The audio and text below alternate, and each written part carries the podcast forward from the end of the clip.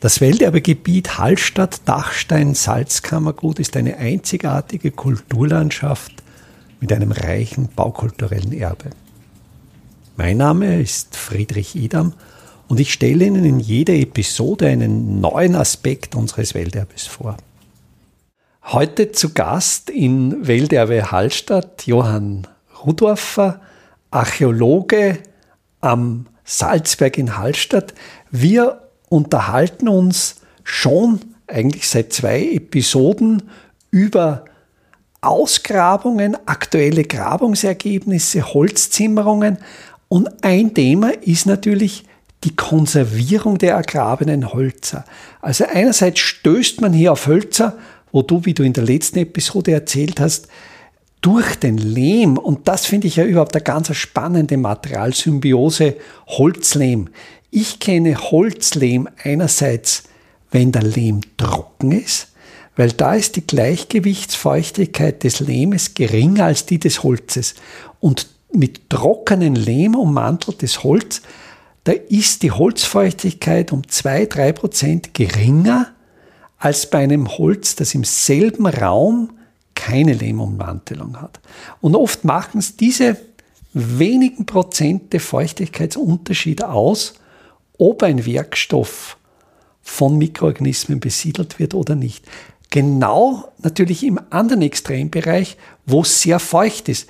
Denn Mikroorganismen, für die gibt es ein feuchte Optimum und zu trocken und zu feucht, das mögen sie nicht. Und jetzt der Gedanke, dass auch wiederum der nasse, feuchte Lehm Holz, organische Substanzen tatsächlich über Jahrtausende konservieren kann. Und dann nehmt ihr diese Holzteile eigentlich aus diesem natürlichen Schutzmantel heraus und dann wird es schwierig. Ja, Wahnsinn, was wir uns trauen.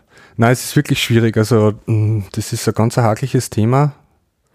Wir haben Gott sei Dank das Glück, dass wenn wir Hölzer entnehmen von der Konstruktion, dass wir die in, in spezieller Folie einvakuumieren, sodass die luftdicht werden und dann äh, in einem Lager drinnen im, im, Berg, im Bergwerk, also im, im Maria-Theresia-Stollen, ungefähr einen Kilometer weit im Berg drinnen, hat uns die Saline dankenswerterweise einen Raum zur Verfügung gestellt, wo wir diese Hölzer mal zwischenlagern können, bevor sie dann nach Wien kommen, wo sie für unsere Restauratoren und Präparatoren am Naturhistorischen Museum weiter bearbeitet werden oder sogar, wenn die Gegenstände allzu groß sind, in Halle an der Saale ähm, am Amt für, für Denkmal, also am Denkmalamt, ähm, haben wir da Gott sei Dank sehr gute Kontakte, wo wir auch immer wieder mal Hölzer hinbringen können. Der Großteil des Befundes also von der Konstruktion selber, bleibt aber im Boden. Also das ist was, mit dem wir in Österreich absolut nicht umgehen Wir haben viel zu wenig Ressourcen, um, äh, sage ich jetzt einmal, zwei bis drei Meter oder teilweise noch längere Rundhölzer, wirklich massive Rundhölzer, dauerhaft zu konservieren.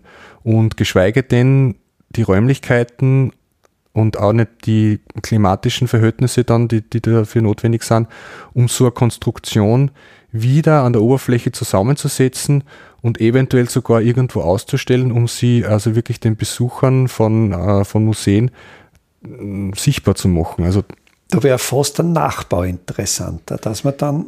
Das wird natürlich einmal äh, das Thema werden. Momentan müssen wir uns noch mit äh, der virtuellen Umsetzung begnügen. Zum Glück haben wir aber auch dort, da schon mittlerweile die technischen Voraussetzungen, dass das funktioniert.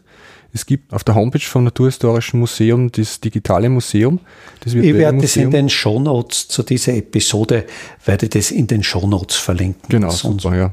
Also man kann sich die Sachen jederzeit anschauen, virtuell. Wir sind dran natürlich, es gibt natürlich auch schon maßstabsgetreue Modelle von dem Stand, der eben jetzt da ist. Man muss aber dazu sagen, dass der ganze Befund auch noch gar nicht fertig ausgeräumt ist. Das wird sich wahrscheinlich nur in den nächsten Jahren ein bisschen hinziehen. Der Bereich, der für uns in den letzten 15 Jahren bearbeitet worden ist, da sind wir soweit fertig. Äh, wir sehen ja ganz eindeutig, dass es in eine Richtung noch weitergeht, die ganze Konstruktion. Da wollen wir in den nächsten Jahren Tier werden aber unter Anführungszeichen das Problem haben, dass wir natürlich dann wieder auf zunächst hallstattzeitliche Gräber stoßen werden. Das heißt, wir werden einige Jahre brauchen, um auf diesem Niveau dann überhaupt das Bauwerk fertig untersuchen zu können. Vielleicht noch, vielleicht ein bisschen tiefer noch in die Materie, die Konservierung der Hölzer. Ja. Welche Verfahren werden angewendet? Du hast in einer der vorigen Episoden darüber berichtet, dass Friedrich Morton Mitte 20. Jahrhundert die Grabungsobjekte einfach an der Luft getrocknet hat. Dass aber dieses Lufttrocknen, wird da das dann das alte Holz so bröselig, wenn man es nur an der Luft trocknen lässt? Es kriegt dann ganz markante, also ganz charakteristische Risse eigentlich, die dann für einen Laien vielleicht noch eher so ausschauen, als wären das irgendwelche Wurmlöcher oder Wurmfraß, was es aber nicht ist, sondern es sind im Prinzip dann Dehnungsspalten. Die da das ist letztlich ein Kollabieren der Zellen, dass die Zellen, Richtig. also ich glaube, es heißt innere Verschalung, heißt das in der Holztechnologie. Das kann ich da gar also nicht. Also ein Zellkollaps und durch diesen Zellkollaps gibt es dann. Richtig. Und die Verfahren, die man bis jetzt angewandt hat, es gibt keines, was wirklich hundertprozentig befriedigend ist.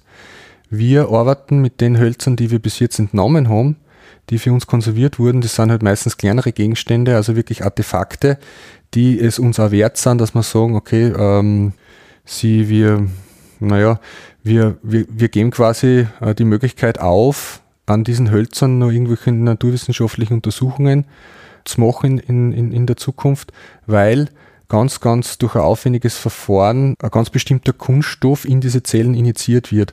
Das, äh, das heißt, das Objekt wird immer wieder mal getrocknet, luftgetrocknet, gefriergetrocknet und die Feuchtigkeit wird entzogen und dann wird es in Bädern, in, in, in, mit einem gewissen Sättigungsgrad an Kunststoff ähm, gebadet, kommt dann nach einer Zeit wieder raus, wird wieder getrocknet und so geht das Verfahren, je nachdem wie groß, wie dick das Objekt ist, einige Zeit so dahin. Und die Zellen sind dann mit dieser Kunststoffmasse gefüllt und die verhindert dann letztlich den Zellkollaps. Ist richtig und das ist etwas, was jetzt nicht dauerhaft funktioniert.